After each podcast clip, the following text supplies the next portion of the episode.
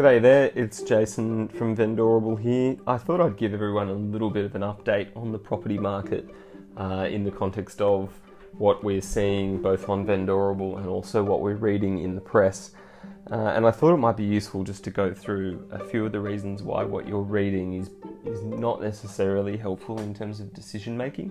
Um, but you know, first caveats: uh, I'm not a financial advisor. This is not financial advice. You should speak to a financial advisor, someone who is authorized to give you advice on property. Your lawyer, your accountant, your tax advisor, and any other professional advisors. Okay, so now we've got the disclaimer out of the way. Let's chat uh, property. So, uh, this is primarily geared to discussing the residential and commercial property markets in Australia, um, but feel free to uh, comment with what you're seeing in other markets. Um, but again, this is mostly focused on Australian property. So, let's chat residential. So, there's a couple of things we need to talk about. The first is uh, leverage versus unleveraged.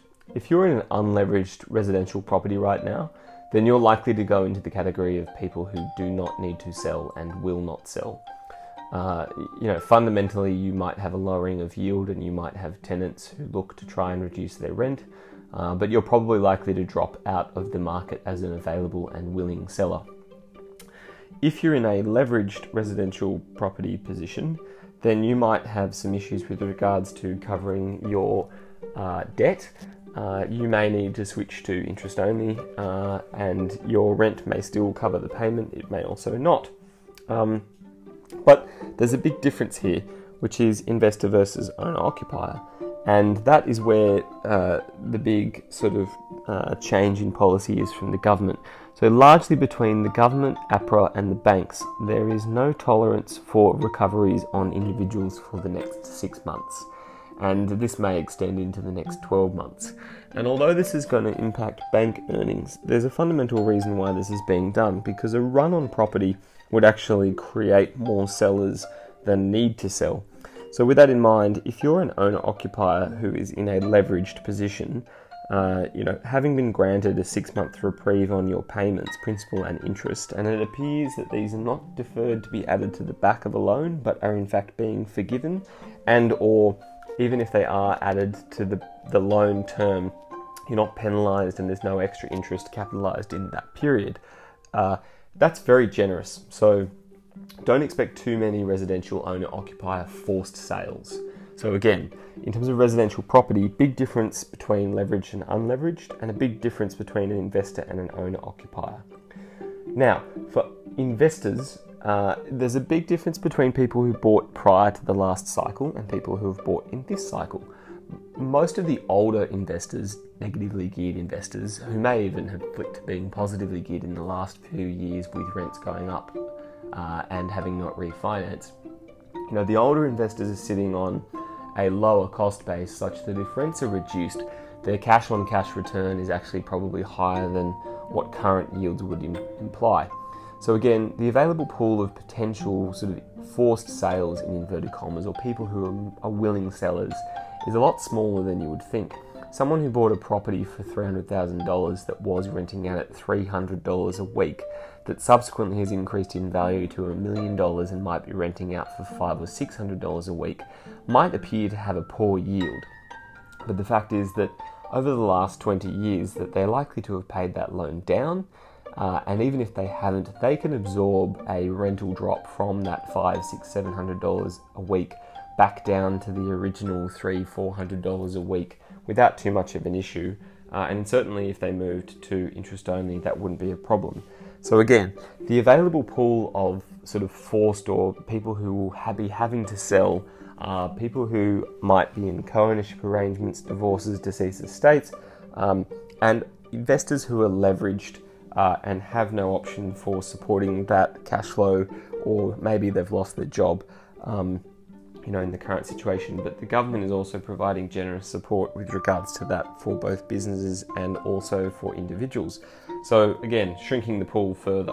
What will happen in the residential market, though, is that with the uncertainty, uh, any sellers who don't have to sell are not likely to sell and this will this will often be faster withdrawn than what you will see on withdrawals of purchases because purchases are often associated with changes in circumstances such as having a child, getting married, moving out of home, uh, life milestones that can't be moved by choice necessarily. Whereas sellers, they don't have to sell. And we saw this before the last election where uh, individuals who didn't have to sell started to withdraw from the market in the context of being worried about where they might move to and what might happen with their property uh, should there be a change of government. We also saw a withdrawal of buyers. Then, what we saw after an unexpected uh, win by the Liberal National Government was a return to the market of buyers with increased confidence and a slower return to the market of sellers. So, while volumes increased over time, they did not increase uh, such that they would keep up with demand. Now, overlay on the top of this the fact that uh, home building and construction has fallen off a cliff. And with that, there's even less housing supply going to be built through the next 6 to 12 months uh, in the context of the coronavirus and COVID 19 pandemic. All of that to say that uh, there's while there's potentially a, a, period of contraction, there's also significant price support factors uh, and or simply vacant uh, volume uh, that will mean that price determination in the residential real estate market is quite difficult. And I should mention here as a side note that property is not like the share market. So in the share market, you typically have ordinary shares in a, in a company and every share is the same as every other share. It's homogenous. That's not the case in the residential real estate market. And although supply is limited, as in there is a certain number of shares on issue, if you look at most of the larger companies, there are millions of shares on issue. There are not millions of properties on issue in each particular suburb. So, therefore, not only do you have thin trading, you have const- constrained supply at the best of times uh, in markets like, say, Sydney, Melbourne, and Brisbane, uh, especially for ha- you know detached, um, you know, freestanding homes and, and semi-detached homes separate to apartments. And even with apartments, again, you have to construct them and they take time and planning requirements. So it's not as simple as turning the housing stock tap on. So that, that's a little bit about residential. Uh, why don't we move on to commercial now quickly?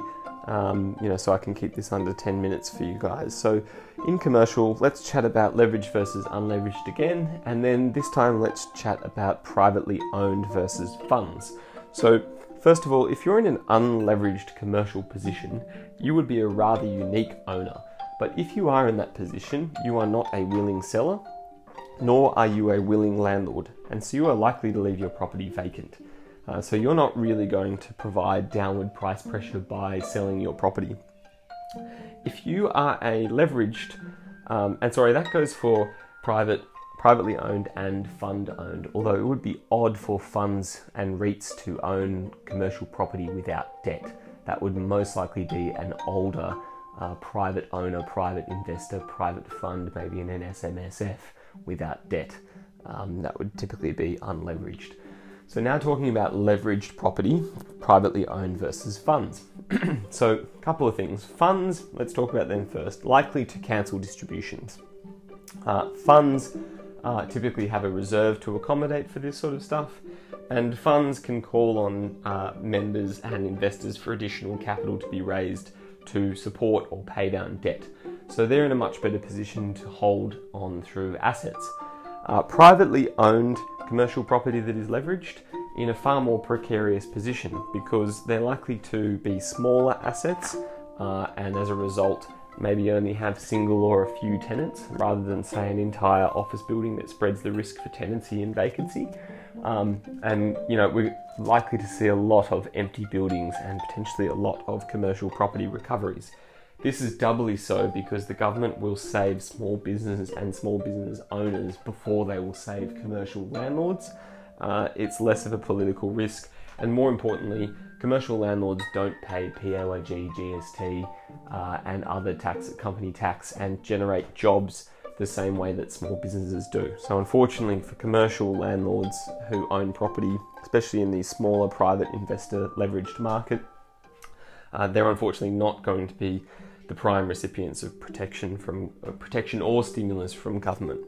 That being said, there are going to be pockets that are going to benefit from uh, the market recovery, especially those who will be in targeted areas for stimulus, uh, particularly around manufacturing, de-risking, declustering of supply chain, or key assets around other infrastructure projects that just have naturally upward price pressure anyway.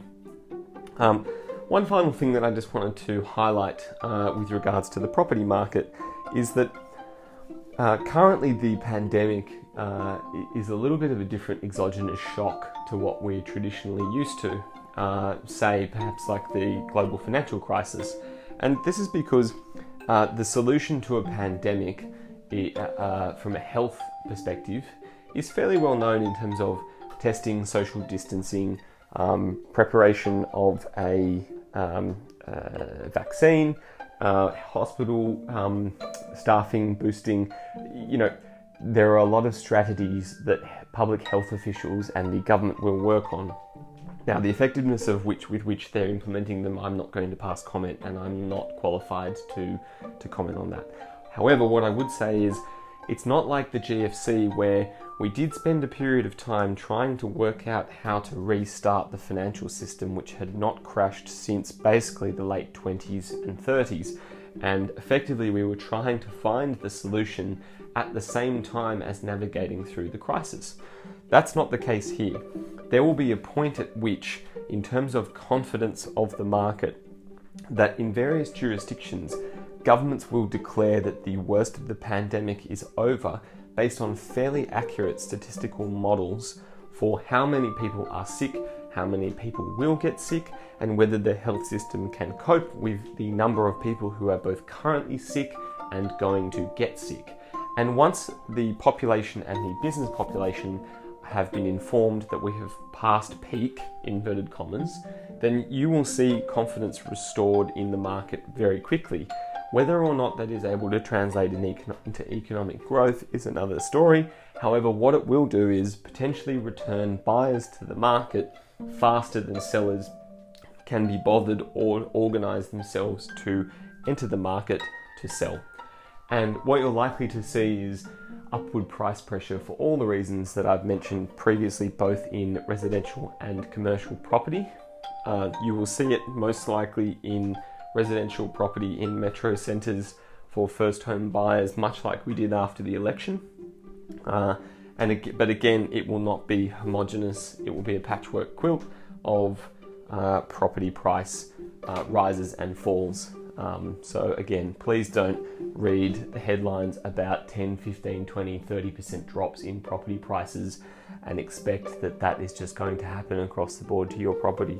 It's just simply not accurate. So, thanks very much for listening. I hope this has been a little bit useful. I'd love to delve into some more of this for you. Um, if you have any questions, please leave them voice audio or comments below, or you can uh, contact me on LinkedIn, uh, linkedin.com forward slash in forward slash JTG Weeks, W E E K S.